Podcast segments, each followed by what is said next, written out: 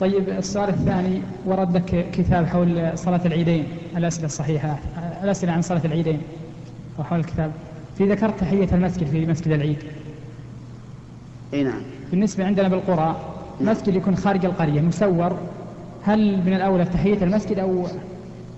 إي نعم لأن عندما صلينا أنكروا علينا كثير من الناس مصلى العيد يشرع فيه تحية المسجد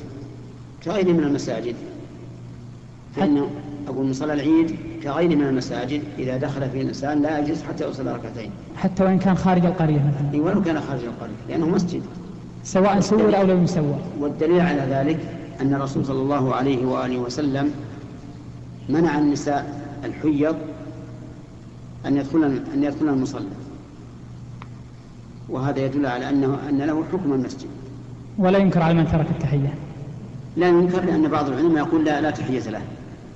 ولكن القول الراجح أنه أنه يصلى فيه أن له تحية